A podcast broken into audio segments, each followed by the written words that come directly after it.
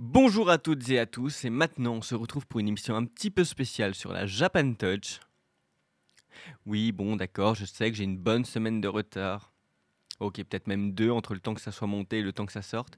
Mais chut, je vous promets, c'est trop bien, vous allez vous régaler. Donc, du coup, nous allons nous retrouver autour de ce magnifique salon euh, sur le Japon et la culture nippone, qu'elle soit traditionnelle ou culturelle, ainsi que sur toutes les dérivées occidentales qu'elle peut avoir. Tout d'abord, un petit point sur ce qu'est la Japan Touch. Qu'est-ce que la Japan Touch? Bon, bah, déjà, euh, c'est dans le nom, euh, ça traite du Japon, mais pas que. Et euh, la Japan Touch, en vérité, c'est un petit raccourci pour parler de trois salons qui se passent en novembre, donc c'est-à-dire la Japan Touch, le salon de l'Asie et l'Asian Kitchen. Et il faut savoir que grâce au même groupe, on a aussi en mai la Geek Touch et la Japan Touch Haru qui sont quelque part des dérivés de ceux qu'on peut avoir en novembre. D'ailleurs, pour ceux qui nous écoutent d'ailleurs en France que de Lyon, euh, nous avons la Tokyo Market en juillet qui se trouve du coup, elle, euh, du côté de Brest. Et sinon, en septembre, la euh, Japan Touch de Toulouse. Et donc, la Japan Touch, qu'est-ce que c'est? Eh ben déjà de base, c'est de superbes invités. Qu'est-ce qu'on a comme invité On a des influenceurs autour du Japon. On a aussi un ensemble de doubleurs de qualité. Cette année, on avait la voix française de Sacha ou de Nami pour les fans de One Piece. Franchement, on s'est régalé. Et oui, je suis désolé, j'ai pas d'interview de petits tips des doubleurs. C'était trop compliqué, beaucoup trop de monde dans la queue. Et vous avez aussi des stands de goodies avec plein de choses, que ce soit euh, des répliques de katana, des perruques euh, de vos animés préférés, des masques, des mangas. Franchement, il y a pour tous les goûts. Dès que vous êtes fan, franchement, foncez-y, vous aurez vraiment de tout. À des prix assez élevés, on peut pas se mentir. Mais franchement, le rêve pour n'importe quel euh, fan de manga, c'est incroyable. À la Japan Touch, vous avez aussi de sublimes stands de créateurs. Des stands de créateurs de... Franchement, vous avez de tout. Des créateurs de bijoux, des dessinateurs, des gens qui vous font les meilleures constructions du monde avec euh, des trois bouts de carton et deux bouts de ficelle et c'est magnifique. Vous avez des gens qui vous font euh, rêver avec leurs magnifiques tatouages qu'ils proposent ou que ce soit imprimé, des imprimés sur tote bag. Qui ne veut pas un super tote bag avec l'ensemble des Ghibli et des Miyazaki imprimés dessus Franchement, on se pose la question. Qui n'en veut pas Sérieusement? Ouais, franchement, on est d'accord. Hein et vous avez de tout notamment de sublimes écrivains euh, qui nous parlent de euh, leurs meilleures œuvres ou de leurs tout récents projets. Et, et vous, ils sont accessibles, vous pouvez leur parler et c'est franchement génial. C'est un délice à chaque fois. J'adore y passer des heures. Et en l'occurrence, cette fois-ci, j'ai rencontré un personnage haut en couleur, un auteur qui euh, en fait rêver plus d'un, mais qui n'est pas à recommander à tout le monde. Et oui, c'est parfois euh, ça aussi la Japan Touch, des choses pas toujours recommandées pour les enfants.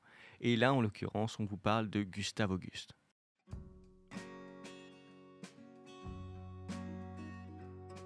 Et on se retrouve avec Gustave Auguste pour nous parler de son œuvre Les Mondes Flottants. Et donc du coup, le voici, le voilà, je le laisse se présenter. Salut, je suis Gustave Auguste. Ça fait 5 ans que je développe ma maison d'auto-édition, Les Mondes Flottants, avec pour l'instant 3 livres à mon actif. Et donc trois magnifiques livres que je vous mettrai euh, en commentaire et en lien avec un roman graphique, livre illustré et un carnet de croquis qui est vraiment euh, très sympathique, euh, quoique pour public averti. Je vous en dirai plus euh, au studio. et donc du coup, c'est ta première euh, Japan Touch ou pas du tout? Tout à fait, c'est ma première Japan Touch, alors que ça fait donc 5 ans que je suis en convention, mais ça fait longtemps qu'on parlait de Japan Touch et je voulais tester aussi le public de Lyon tout simplement pour étendre les gens qui ne me connaissaient pas et, et trouver tout simplement un nouveau lectorat. Est-ce que tu pourrais nous parler un petit peu de ton univers s'il te plaît? Alors, euh, mon univers, c'est, on va dire, moi j'ai- trois influences principales. Euh, on a d'un côté la littérature du 19e, la littérature classique française, tout simplement euh, Zola, Balzac, mais ça peut tirer vers, même vers Proust, tout cet univers où en fait on est sur la, on va dire un laboratoire de notre propre civilisation, où en fait tout est déjà là et, et on est encore à l'état embryonnaire. Après ça, on a bien sûr l'industrie du, du jeu vidéo. Je suis immense fan de Final Fantasy euh, notamment euh, et de, ces univers graphiques. En fait, je trouve qu'il y a une suprématie artistique euh, sur ces jeux-là qui est difficile à atteindre et qui a toujours été une influence pour moi. Je suis assez accro à ça. Et en troisième lieu, bien sûr, tout ce qui est animé. la production du, studio Trigger par exemple, toute cette industrie-là, parce qu'il y a des codes, mais il y a aussi la volonté d'en sortir régulièrement, et pareil, une recherche visuelle constante qui est vraiment assez, assez inspirante, et j'essaie de vraiment mélanger ces trois domaines-là pour ma propre production. Oui, parce que c'est quelque chose qui m'a frappé quand je suis arrivé sur ton stand, c'est que tu as un style graphique très à part et très intéressant, à mi-chemin entre euh, le style très euh, asiatique et japonais euh, du manga et un peu porté sur la BD, mais BD plutôt adulte, qu'on peut retrouver en Europe, mais pas du tout un, style comics, quoique. Donc, est-ce que tu pourrais un peu nous parler, nous expliquer comment tu en es arrivé là au niveau artistique pour la création de tes, tes œuvres en général? Bien sûr, moi j'ai une formation euh, en art appliqué. Art appliqué, ça veut dire que finalement, euh, vous n'allez pas simplement euh, dessiner en tant qu'artiste, vous n'allez pas simplement faire ce que l'inspiration vous dicte, vous allez dessiner pour une visée précise, une application, tout simplement. Et au bout de cinq ans, en fait, moi j'avais une formation aussi bien en photographie qu'en infographie, et bien sûr en croquis et en dessin, beaucoup de croquis et de dessin. Donc en fait, cette culture académique classique qui fait que euh, bah, au moins on a les bases, on va dire, anatomiques et perspectives. Euh, dont je voulais m'inspirer. Et pareil, en fait, en, citant plutôt l'iconographie du 19e, euh, Gustave Doré, Gustave Klimt, plein de Gustave, bizarrement, ça, remonté dans mon pseudo. et qui fait que vraiment, je me suis dit, bah, à travers ces trois titres, est-ce que je peux exprimer trois, trois envies différentes? Voilà enfin, je, vois ton œuvre, je la, et j'en tire quelque chose d'assez intéressant puisque elle est pas mainstream, elle est, euh, elle est pas très, elle est à la fois académique et pas académique. Elle est sur des sujets euh, qui parleraient à tout public et en même temps, euh, bah, justement pas, puisque c'est, ce serait plutôt réservé pour public averti, comme on l'a dit plus tôt. Engagé dans la communauté LGBT sans trop y être porté, engagé dans le fantastique, dans le, science-fiction, sans y être pourtant pleinement. Donc, euh, où est-ce que tu en es? Euh, pas, Pour les influences, je veux dire pour les, comment les, univers. Les univers, effectivement, ça c'est une question d'âge, on va dire, de, création vraiment du livre. Euh, sur les trois livres, il y en a un que j'ai créé à 20 ans, l'autre à 25, l'autre à 30. C'est-à-dire que finalement, au fil des âges, on n'a pas bien sûr les mêmes points d'intérêt et les mêmes volontés d'exprimer en fait ce qu'on a sur le cœur et euh, bien sûr ça veut dire qu'on ne consomme pas aussi euh, le même genre de choses. Euh, là par exemple je m'oriente actuellement vers la littérature contemporaine et vraiment la bande dessinée pareil contemporaine, c'est-à-dire qui, a une, des styles assez éclatés. pourquoi? Parce que la, révélation on va dire de, ma propre sexualité a amené vers une œuvre un peu plus assumée sur les, revendications LGBTQ et où je me dis ben il y a à la fois un secteur à investir et bien sûr en fait en tant qu'auteur je, trouve qu'il manque tout simplement à la création contemporaine un truc euh, qui serait de l'ordre de la d'un Indiana Jones euh, déluré un peu kinky gay et euh, où je voudrais en fait voir on est on est on va dire à mi-chemin entre notre notre héritage postcolonial et en fait ce qu'on en fait sur des logiques LGBT et en fait ce qu'on fait du divertissement aujourd'hui. Donc je suis un peu à ce croisement-là sur mon prochain livre où je me dis, ben voilà, je, voudrais creuser ça, mais sur les précédents, c'était vraiment ben, d'un côté à 20 ans, euh, qu'est-ce qu'on sort de l'adolescence, comment on devient adulte, à 25 ans, euh, qu'est-ce qu'on perd euh, après l'adolescence en étant vraiment devenu adulte et responsabilisé, et finalement à 30 ans, comment on construit sa vie de façon plus harmonieuse, plus limpide et plus apaisée? Pour malgré tout arriver à un propos cohérent. D'accord, et eh ben merci beaucoup, c'était vraiment très très intéressant. Euh, du coup, je pense qu'on va s'arrêter là euh, pour, euh, pour cette petite interview. On va laisser travailler notre jeune auteur. Et à vous les studios.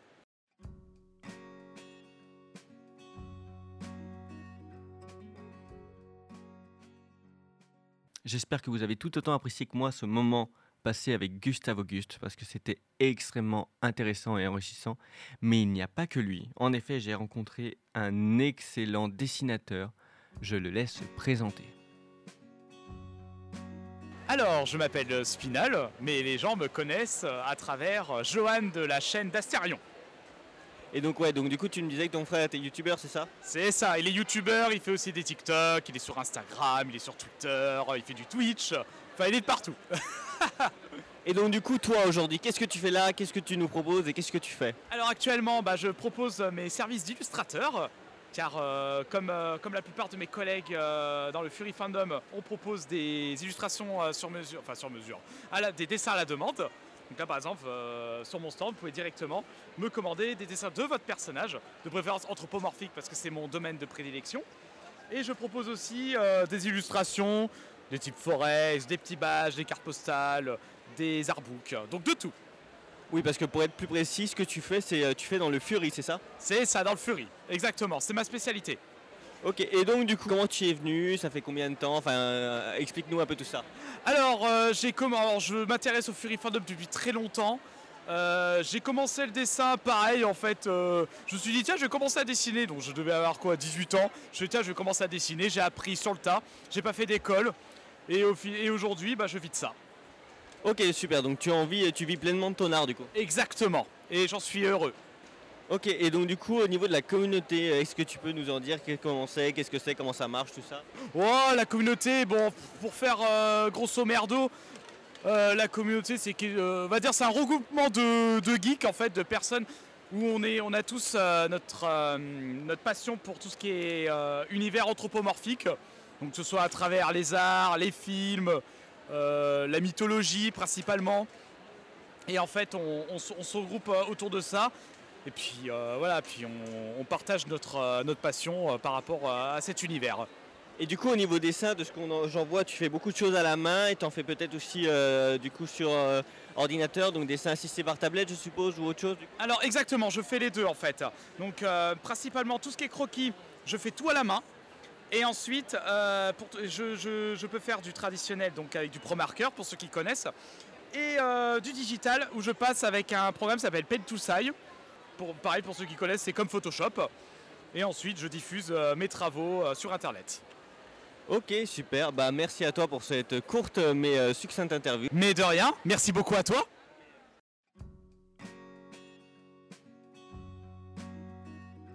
Et oui, comme quoi on ne retrouve pas que des sombres inconnus, il y a aussi des stars du net, puisque faut rappeler qu'Astérion, c'est pas le premier venu, il a plusieurs euh, milliers de personnes qui le suivent, que ce soit sur YouTube ou sur les réseaux, franchement. Et ben, si vous voulez rencontrer des stars, hmm, des fois t'en as quelques-unes à Japan Touch. Mais la Japan Touch, c'est pas que ça. On a aussi, bah, du coup, comme j'en parlais précédemment, quelques magnifiques stands d'autres créateurs locaux. Et là, en l'occurrence, il y avait deux tatoueuses extrêmement intéressantes et euh, dont le travail, franchement, fait rêver. Je vous laisse les découvrir maintenant.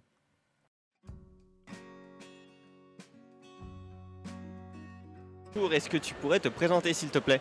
Bonjour, je m'appelle Madens, je suis présidente et fondatrice euh, avec euh, ma cofondatrice ici présente Chloé euh, de l'atelier Chrysalide qui se trouve à Lyon, qui est un atelier de coworking avec principalement des tatoueurs sur la structure et nous sommes aujourd'hui sur la Japan et nous faisons coup, nous présentons nos, goodies principalement et nos book tattoos pour présenter notre travail général. Ok, et comment vous en êtes arrivé à cette euh, idée de faire une structure du coup commune en coworking et du coup euh, pourquoi? Qu'est-ce que vous avez fait? C'est une idée de très longue date euh, pour la simple et bonne raison, c'est que moi je me suis lancée dans l'art depuis que je sais tenir un crayon, c'est-à-dire depuis que j'ai des couches. Et en fait, c'est quelque chose qui a toujours été important pour moi de faire les choses en collectif. de partager les savoirs, c'était important parce qu'on apprend toute sa vie, c'est quelque chose que j'estime être vraiment important. Donc du coup, quand je suis devenue tatoueuse après euh, ma formation, j'ai eu dans l'idée de, créer un espace de coworking afin de ne pas présenter que du tatouage, que un salon de tatouage classique, mais de faire une structure générale où il y a un petit peu tous les talents présentés et possibles pour qu'en fait il y ait vraiment un échange des savoirs et un échange des techniques et des styles différents euh, afin d'avoir vraiment un, un univers plus qu'une boutique en fait. Oui, parce que je vois du coup que vous faites des tatouages, vous faites aussi des bijoux, vous faites euh, pas mal d'autres choses du coup. Tout à fait, oui. On a, tous quasiment triple casquette en fait. On est tatoueur de profession, mais euh, on a vraiment tous envie de faire autre chose à côté. Donc moi j'ai fait beaucoup de textiles euh, personnellement dans ma jeunesse, donc c'est des choses que j'avais envie de garder, donc j'ai fait des cols papillons en tissu, euh, j'ai fait beaucoup de bijoux parce que j'ai fait une partie de mes études en bijouterie, donc c'est quelque chose que j'avais envie de garder aussi euh, dans, dans mes créations et que j'avais trouvé un petit marché autour du scarabée qui était vraiment sympa. bah, T-shirt, goodies, print, ça c'est des choses classiques au niveau tatouage, on le fait très souvent. Ma collègue, elle, elle, aime beaucoup retransvaser ses dessins sur des tote bags, sur des t-shirts et des textiles principalement mais on a aussi sur notre structure quelqu'un qui fait des boîtes en bois avec de la pyrogravure. Voilà, on a pas mal de talents, euh, de talents divers et variés. Et je vois que dans votre style de dessin, déjà vous êtes sur quelque chose qui sort totalement des sentiers battus. C'est pas un style qu'on retrouve euh, euh, souvent chez les tatoueurs. En tout cas, c'est pas un, tatouage mainstream. Et, il est très intéressant. Donc du coup, est-ce que vous avez, vous pouvez nous expliquer un peu vos influences ou le pourquoi d'avoir choisi ce, type-là d'art qui d'ailleurs est très différent entre vous et votre... Ah oui, effectivement, en fait, euh, c'est vrai que moi je suis très faune et flore. C'est la base de mon dessin. J'ai toujours dessiné des animaux, j'ai toujours dessiné euh, des, végétaux. C'est quelque chose que vers lequel j'avais vraiment envie de tendre. Et euh, ça s'est confirmé en fait quand je suis devenue tatoueuse. J'avais principalement envie de faire ça parce que j'aime la nature sacrée en fait. C'est quelque chose que je trouve important et j'aime bien m'approcher au plus près possible de la réalité tout en mettant une touche de fantaisie dans ce que je fais. Ça me paraît important et d'ailleurs c'est comme ça que je vois moi-même la nature en fait. Donc j'ai un style on va dire qui se rapproche du réalisme mais qui reste vraiment dans l'illustratif. C'est important pour moi. Ma collègue, elle, euh, a vraiment une technique bien à part entière. En fait, elle a une technique de dot work, donc elle fait du point par point à la machine, euh, qui est un boulot monstrueux, hein, parce que ça, ça beaucoup, beaucoup de temps, mais c'est d'une précision exceptionnelle et vraiment, c'est vraiment très, très, très délicat comme tatouage. Euh, voilà, sur notre structure, on a plein de styles différents. C'est aussi ce qui nous plaît, c'est qu'on peut, on peut vraiment échanger des choses. Mais c'est vrai qu'on a un univers qu'on essaye de vraiment travailler autour de l'illustratif. Presque des, presque des livres pour enfants ou des livres illustrés, c'est des choses qui nous parlent vraiment beaucoup. Et oui, du coup, parce qu'on parlait du fait du côté presque surréaliste et fantastique qu'on peut avoir dans certaines de tes œuvres, et je vois notamment euh, cette euh, grenouille citrouille peut-être, ou je ne sais pas quoi, et qui est super intéressante et dessinée sous forme un peu justement comme on pouvait l'avoir euh, avant euh, dans les, euh, dans les livres scientifiques, vraiment avec des coupes, etc. Et est-ce que c'est quelque chose qu'on retrouve parfois dans tes tatouages ou pas du tout? Oui, bien sûr, ça c'est vraiment, bah, cette œuvre-là est vraiment en fait un exemple particulièrement parlant de ce que je fais en fait. C'est une illustration que j'ai fait pour le Inktober, voilà, pour le challenge de octobre, un dessin par jour sur un thème par jour. Et en fait, ce thème-là, c'était euh, Botanical Beast. Euh, j'ai suivi une, liste d'une illustratrice très connue qui s'appelle Mavs Grave. J'ai suivi cette liste sur le mois d'octobre avec une collègue à moi qui s'appelle euh, donc qui s'appelle Laurel Art. On l'a fait toutes les deux et en fait, quand je suis tombée sur ce thème, je sais pas, ça m'a sauté aux yeux, la grenouille citrouille, ça m'a fait rigoler, ça finit en, en houille en plus, c'est marrant. Donc du coup, j'ai vraiment essayé de faire quelque chose autour de ça. Je l'ai appelé la Toad. voilà, c'est très difficile à prononcer, mais c'est marrant. Et oui, effectivement, moi je suis très proche d'un univers anatomique ancien. J'aime beaucoup les vieux livres, j'adore les planches euh, végétales, les herbiers, je kiffe. Vraiment, c'est vraiment quelque chose que j'adore. Donc j'avais vraiment envie de me rapprocher de ça. Et en fait, c'est une illustration qui sur mes réseaux sociaux a tellement bien marché que tout le monde me l'a demandé en print. Donc j'ai décidé de la faire en print et de la proposer sur ce salon. Ok super et euh, bah, donc du coup euh, maintenant je pense que je vais passer à ta collègue si elle a un petit moment comme ça on va pouvoir un peu parler d'autres choses à moins que tu aies quelque chose à ajouter je pense qui peut être pertinent ou intéressant du coup euh, pour nos auditeurs. Eh bien non, je n'ai rien à rajouter à part de dire bah venez nous voir sur le salon Japan ou sur d'ailleurs tous les autres salons lyonnais, que ce soit Japan, Arutouch ou même Yggdrasil, ce sont des salons qu'on fait régulièrement. voilà, et on a hâte de vous voir ou venez passer nous faire, nous faire un coucou sur l'atelier Chrysalide à Lyon. Bah super, merci beaucoup. Donc du coup, euh, est-ce que tu peux te présenter rapidement s'il te plaît? Alors euh, moi je suis Kling Tattoo Art. Du coup, euh, moi je suis bah, du coup tatoueuse, spécifiquement dans le dot work, donc le travail en petits points. Donc moi en fait, ce que j'aime travailler, bah, je suis très dans le, la faune et flore, mais aussi tout ce qui est un peu geek, pop culture. Et j'aime bien faire des, des petits mélanges d'univers et faire quelque chose d'assez utopiste et onirique. C'est vrai que moi, ma façon de travailler, c'est plus euh, voir en fait euh, ce, qui n'existe pas. et après, faire des petits mélanges, m'amuser. Euh, ça peut partir dans quelque chose d'un peu plus un peu cute et tout ça, avec mes petits fantômes. Je me suis fait un, petit délire à faire plein de fantômes dans, dans différentes sortes, en fait, dans différents univers. Et après, sinon, c'est créer des petits, des petits mondes avec mes mes flacons, mes potions et tout ça. Très très dinosaure. Je vois, et donc du coup, je, je vois aussi que tu t'es un peu lancé euh, parfois dans des chimères ou euh, dans d'autres euh, d'autres mondes justement très chimériques. Oui, c'est ça. alors après, il y a certaines choses que du coup, comme sur le stand, on est un peu, on se mélange un peu avec Marie, donc il y a certaines choses qui sont à, qui sont à elle. Mais c'est vrai que moi, je suis très branchée jeux vidéo et euh, donc euh, très attirée bah, déjà euh, par tout le monde de, The Witcher, le monde de, de Zelda, la base, et euh, Lovecraft et tout ça. Voilà. ouais. On voit que Toulouse là en avant avec ce magnifique crâne dans les mains euh, qu'il tient euh, fermement. Du coup. C'est ça, là, c'est un, en fait, c'est un print. En fait, des fois, j'aime bien me lancer des sortes de, de petits défis en termes de, de dessin pour voir de ce que je suis capable de faire. Et, et c'est vrai que le Cthulhu, c'est un mélange de- d'humanoïde et en même temps d'une grosse créature. Donc, en fait, c'était un peu mon petit challenge de dessiner quelque chose comme ça. Et après, j'aime beaucoup cet univers, donc en fait, c'était vraiment quelque chose qui me, qui me donnait envie de le faire. Et euh, ça a bien marché, donc je le vends euh, maintenant en, en print et en, et en tote bag aussi. Et donc du coup, ça, ça sort d'un tatouage original ou? Alors, euh, tous les dessins que, que je fais, en fait, pour qu'ils dédiés aux goodies, je les tatoue pas. Euh, je les garde vraiment juste pour les, euh, pour les goodies. Après, il y a des personnes, s'ils veulent se faire tatouer, il n'y a pas de souci. Mais je préfère, en fait, faire des flashs vraiment pour les personnes qui gardent leur, flash pour eux, leur tatouage à eux unique. Et euh, tous les euh, illustrations, que ça soit vraiment pour du goodies, euh, voilà. Ok, bah merci beaucoup. Est-ce que tu as quelque chose à rajouter à, à ça ou pas du tout? Bah, merci beaucoup pour, pour l'interview. Et puis, bah, rendez-vous sur ma page Instagram pour voir un peu plus mon, mon travail. Voilà. Bah merci à vous et bonne continuation du coup.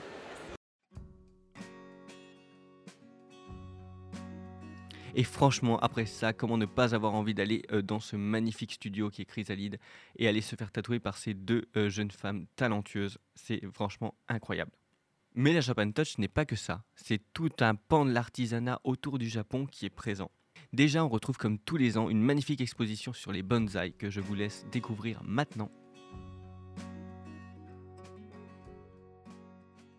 Que voulez-vous présenter ou pas du tout euh Bah, moi, je suis élève euh, de l'école euh, de Bruno Heller. Euh, voilà, ça fait ma huitième année. C'est par session de 4 ans et on s'entendait tellement bien au niveau de notre groupe qu'on s'est refait une session. Et puis on adore ça, c'est une passion. Voilà. Ok, donc on est sur une école mais qui tend plus à être un, du style, un style associatif plus qu'une une école en tant que C'est vraiment, c'est vraiment une école. C'est la seule école qui existe en France. Et, euh, Bruno a passé beaucoup de temps au Japon. Il a deux maîtres au Japon chez qui il a appris l'art, euh, l'art du bonsaï. Parallèlement, il a une boutique puisqu'il est rue Servian. Et puis, euh, une fois qu'on a fini les cours, euh, on a ce qu'on appelle le club, ce qui nous permet en fait de travailler nos arbres au moins une fois par mois sur place. C'est vrai que la vie de tous les jours est pas, ça demande du temps. Et au moins quand on se dit on a un jour par mois pour travailler, ben voilà, ça motive et ça les entretient, etc. Voilà. Du coup, déjà quelques questions un peu basiques et simples. Est-ce que vous pouvez m'expliquer un peu ce que vous faites ici, ce qui est, ce qui est présent sur l'exposition ou des trucs enfin, génériques C'est une exposition, c'est l'exposition de l'école de Bruno Heller, euh, Bonsai Studio. L'école est à Lyon, rue Servian. Et une fois par an, à la Japan Touch, bah, les élèves et Bruno, on expose notre travail. Voilà, comme euh, c'est un art qui vient du Japon. Et du coup, ben, on est bien placé pour, euh, pour s'intégrer euh, dans, le, dans le salon. Voilà. Super. Et euh, du coup, j'avais quelques questions. Est-ce que par exemple, euh, au niveau d'un arbre, enfin de- des arbres qui sont présents ici, il faut à, peu près combien de temps pour arriver à ce résultat? Alors, c'est plus compliqué que ça. C'est-à-dire qu'on peut faire un arbre à partir d'une graine, donc ça va prendre du temps, le temps qu'il pousse, etc. On fait des bonsaïs à partir des plantes de pépinière. C'est là-dessus que nous, élèves, on travaille en priorité parce que ça nous donne déjà un sujet qui est déjà un peu, euh, un peu grand et, on peut atteindre plus rapidement un, but, euh, enfin quelque chose d'exposable et de voilà. Et puis après, on a des arbres qui viennent du Japon, qui, sont, qui ont été créés au Japon. Il y a des pépinières au Japon qui sont euh, dans les familles et qui sont là-bas depuis euh, 400, 500 ans. Ils plantent, ils plantent leurs arbres, ils ont planté leurs arbres, ils les prélèvent à un moment donné, ils créent, euh, ils créent les bonsaïs. On peut aussi faire des prélèvements dans la nature. Alors en France, c'est interdit, soyons très clairs, sous réserve de certaines autorisations.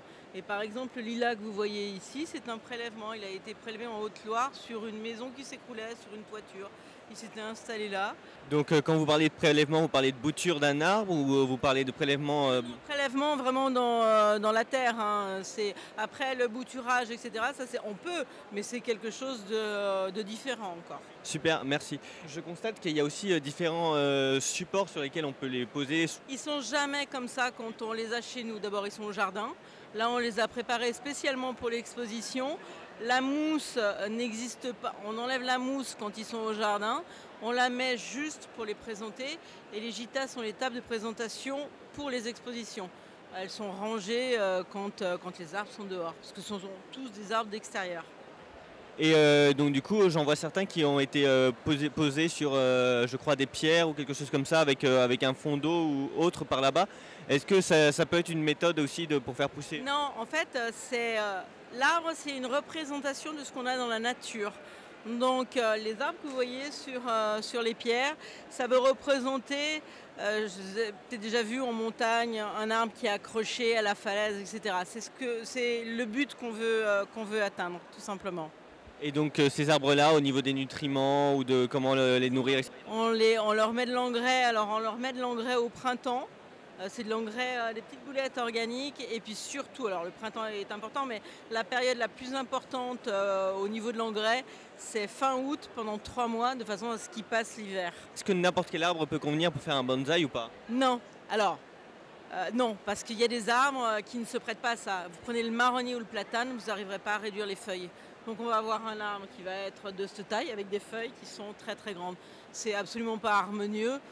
Oui, parce qu'on voit qu'il y a certains arbres qui ont des feuilles habituellement beaucoup plus grandes et qui, arrivent à être euh, réduits, c'est ça? Oui, c'est ça. On essaie. Le but, c'est aussi de réduire les arbres par la taille, la... voilà. C'est ce qu'on euh, ce qu'on fait par les pincements. Enfin, c'est des techniques en fait pour, euh, pour réduire. Et parce que du coup, j'ai cru voir là-bas des arbres fruitiers. Est-ce que c'en sont vraiment ou pas du tout? C'est vraiment un arbre fruitier, c'est un pommier. C'est un petit pommier.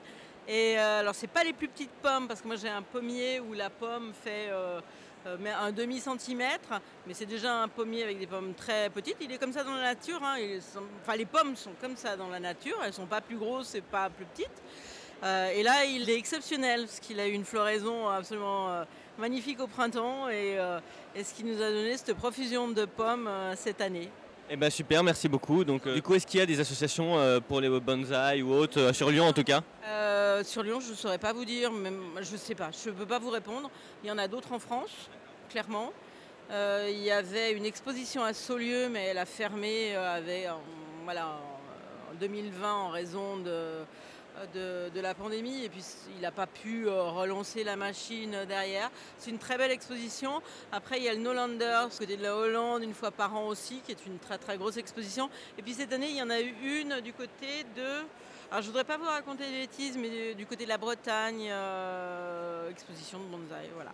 Après, je pense qu'il y a des petites expositions euh, euh, temporaires comme ça, que les gens, les gens des clubs montent, et, et c'est très bien d'ailleurs, hein, ça permet de, de faire connaître cet art. Bah, merci beaucoup pour, pour ce petit interview et ce petit- ces quelques explications. C'était très instructif. Merci beaucoup. Au revoir. Bonne- au revoir, bonne fin de journée, bonne continuation. Merci beaucoup. Et si vous n'avez pas la main verte, n'hésitez pas puisqu'il y a aussi d'autres types de bonsaï. Et oui, le bonsaï se décline sous toutes ses formes à la Japan Touch. Je vous laisse découvrir sous une autre forme.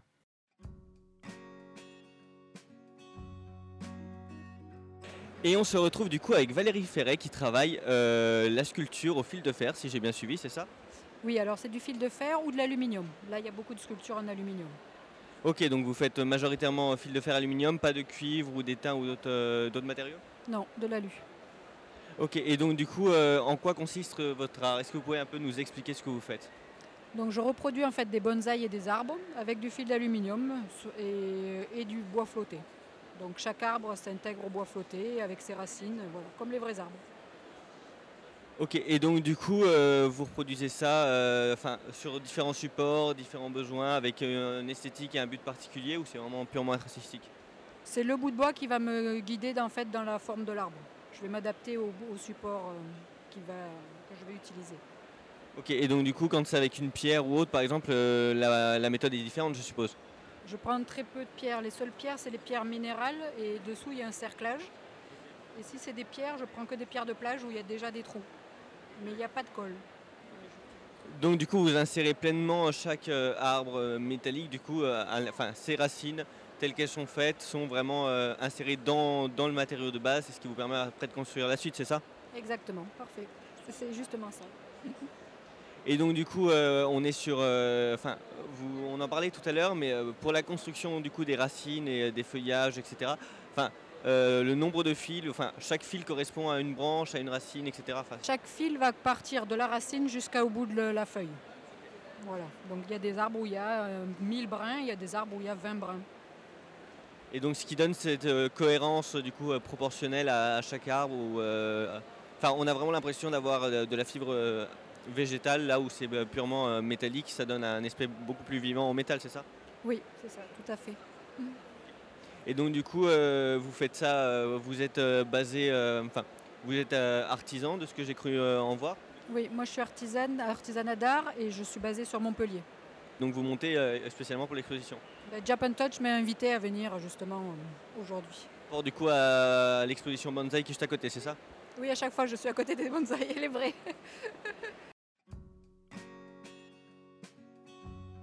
Mais l'artisanat, la Japan Touch, c'est pas que ça. On a aussi, bah, de fait, énormément de choses sur la cuisine. Donc vous pouvez euh, choisir vos meilleures baguettes, euh, tout type de plats ou de récipients pour faire à manger, etc. à la mode asiatique. Et ça, c'est super cool, c'est introuvable ailleurs. Je me suis trouvé une paire de baguettes, elles sont magnifiques. Mais en plus, vous n'avez pas que ça, vous n'avez pas que de quoi euh, manger ou faire à manger, vous avez aussi de quoi manger et vous avez les meilleures spécialités de tous les restaurants de Lyon et des alentours sur tout ce qui touche à la cuisine asiatique, notamment la partie Asian Kitchen. Et c'était délicieux. Je vous laisserai aller en profiter la prochaine fois. Franchement, on s'éclate le bide. La Japan Touch, c'est aussi la culture, que ce soit les arts martiaux que vous pouvez découvrir sur beaucoup de formes, donc que ce soit le karaté, judo, on avait aussi du kendo. Le kendo, pour ceux qui ne savent pas, c'est cet art martial avec des épées en bois extrêmement classe euh, du Japon. Franchement, je vous laisse aller le découvrir.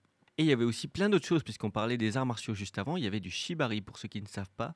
C'est une technique euh, du Japon qui consistait euh, à la base à attacher les prisonniers de façon à ce qu'ils ne puissent pas bouger avec une seule corde et qui s'est déclinée sous plein de formes euh, de nos jours. Je vous laisserai aller chercher sur internet pour savoir sous quelle forme, pour public averti évidemment. Mais on avait aussi toute une partie relaxation, massage, yoga. On avait des expos, que ce soit d'estampes, de photographies. Enfin, il y en avait pour tous les goûts. Je vous laisserai vraiment découvrir ce salon qui est magnifique. Si vous avez loupé celui de novembre, il y en a un l'année prochaine. Et sinon, il y en a deux autres en mai qui sont assez différents de ceux-là, mais qui sont dans la même veine et qui sont vraiment super intéressants.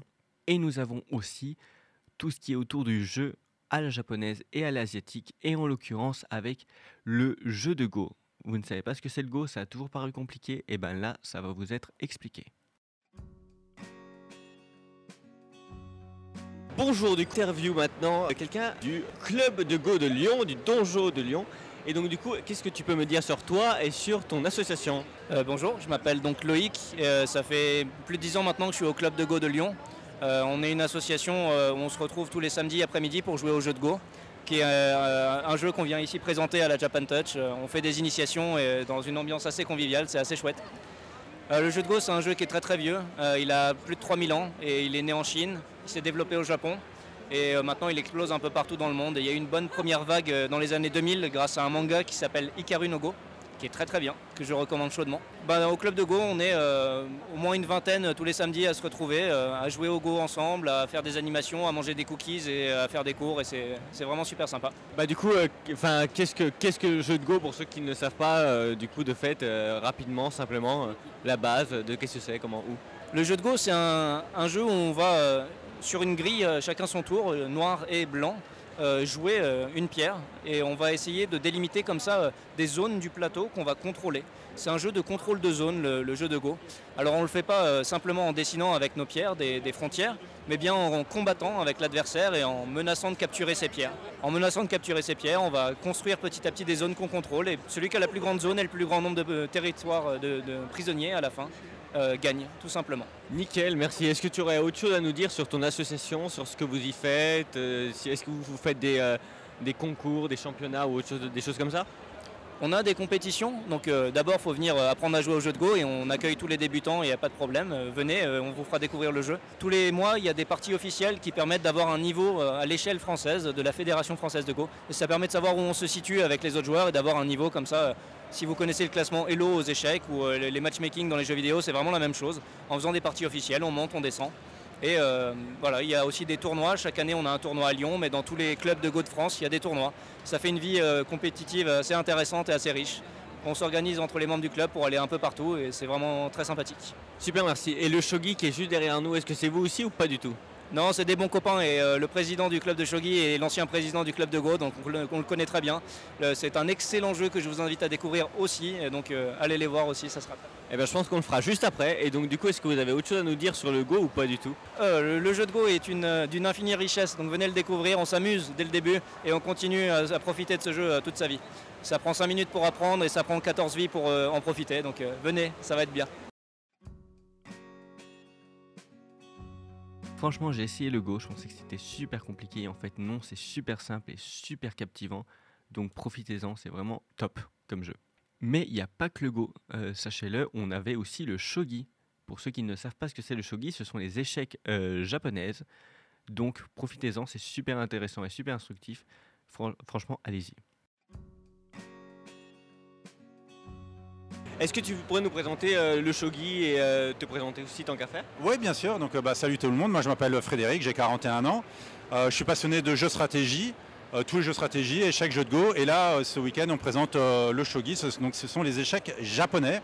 Les échecs japonais, il y a une seule chose à retenir, c'est la variante des échecs dans laquelle, quand on capture une pièce, la pièce change de camp. Ça, c'est assez unique. Dans les différents, voilà, il y a sept grandes variantes d'échecs qui existent encore aujourd'hui, et celle-là, c'est la seule où les pièces changent de camp. Ce qui fait que le jeu est beaucoup plus riche que la variante occidentale qu'on connaît ici habituellement. Euh, et euh, la partie va devenir de plus en plus compliquée au fur et à mesure qu'on joue, plus riche stratégiquement et tactiquement. Et du coup, tu parlais d'autres variantes euh, d'échecs, du coup, à part l'occidental et le shogi, lesquelles, euh, existent Ouais, euh, bah en fait, il faut savoir qu'il y a un ancêtre commun qui, au travers de la route de la soie, en fait, a fait fleurir des variantes un petit peu partout dans le monde. Euh, et euh, il y a notamment les échecs chinois, qui est la variante la plus jouée. Il y a les échecs coréens. euh, il y a les échecs euh, khmer euh, ou euh, makrouk, qu'on joue aussi en Thaïlande. Euh, il y a également les échecs birmans, l'échec mongol. Je ne sais pas si j'en ai oublié. Enfin voilà. Donc, du coup, euh, tous sont majoritairement concentrés autour de l'Asie, à part du coup la version qu'on a, qui est très occidentale euh, des échecs en tant que tel. Oui, exactement. Euh, c'est pour ça que parfois, euh, par erreur, on peut croire que la var- variante occidentale, c'est la variante internationale, ou parfois on dit que c'est la variante classique, ou alors le pire que j'entends, c'est les échecs normaux. Ça, ça me hérisse le poil. Le normaux, ça dépend du pays dans lequel on est. Quoi. Mais effectivement, avec la route de la soie, c'est en Asie que vraiment il y a eu plein de variantes. En Occident, effectivement, il y a une, grande variante qui est hégémonique. Après, euh, de manière un peu subsidiaire, il existe quand même les échecs euh, scandinaves, si on veut être vraiment pointu. Mais euh, ça frise, c'est presque plus vraiment des échecs en fait. Ok, super, merci. Et du coup, est-ce que vous pouvez me présenter un peu l'association lyonnaise, le shogi dojo lyonnais? Oui, avec plaisir. Alors tout d'abord, je peux dire, le club s'appelle Shogi Dojo Lyon. Je peux préciser que bah, j'ai une chaîne YouTube qui s'appelle Shogi Dojo Lyon, donc c'est le nom de, c'est le nom du club tout simplement. Euh, alors ensuite, nous on se réunit tous les vendredis soirs dans la, au Lyon Olympique Échec. Euh, c'est à partir de 18h30, 5 places du marché, donc c'est le métro Valmy. Et en fait, c'est une section jeux d'Asie. Je fais pas que euh, échecs japonais, je fais également échecs chinois, et un petit peu de jeux de Go, mais quand même très principalement le, le shogi, donc la, la variante japonaise. Est-ce que tu aurais autre chose à dire par- là-dessus, sur, le, sur le shogi en général? Oui, carrément. Euh, alors parfois, c'est le jeu vraiment ma variante favorite de, tout ce que je connais, qui, euh, est vraiment la, plus riche. Il fait parfois un petit peu peur euh, parce que c'est japonais et, parce que sur les pièces traditionnelles, il y a des kanji. Et c'est un super prétexte pour les gens qui ne sont pas très motivés de dire oula ça me fait peur ou alors ils je vais déjà apprendre à jouer aux échecs normaux. Ils ont peur que ce soit trop compliqué. En réalité quand on est motivé on apprend très vite à reconnaître les pièces. C'est vraiment pas une difficulté. Moi quand j'enseigne aux gens ils les reconnaissent très rapidement quand ils ont envie. Donc euh, si vous avez envie euh, vous y arriverez, il n'y a pas de problème. Et si vous trouvez que c'est difficile, soyez rassurés, votre adversaire, ce sera aussi difficile pour lui. Ok, bah super, merci. Et donc du coup, euh, votre association, elle, est, euh, elle fait partie de la fédération euh, peut-être de, de shogi Oui, exactement. Donc le, le club de Lyon fait partie de la fédération française de shogi, qui elle-même fait partie de la fédération européenne de shogi, qui elle-même fait partie de la fédération bah, mondiale. Euh, donc, enfin, qui est rattachée à la fédération japonaise pour, pour être précis. Donc on a des championnats de France euh, une fois par an, on a des tournois open, euh, j'organise aussi des campus, voilà, des stages de perfectionnement et on a également quelques joueurs français qui vont tous les ans au championnat d'Europe voilà, pour se frotter aux meilleurs joueurs européens. Super, merci beaucoup. Un dernier mot à ajouter eh ben, J'espère vous rencontrer prochainement autour d'un plateau de jeu. Merci. Bah, super, merci à vous.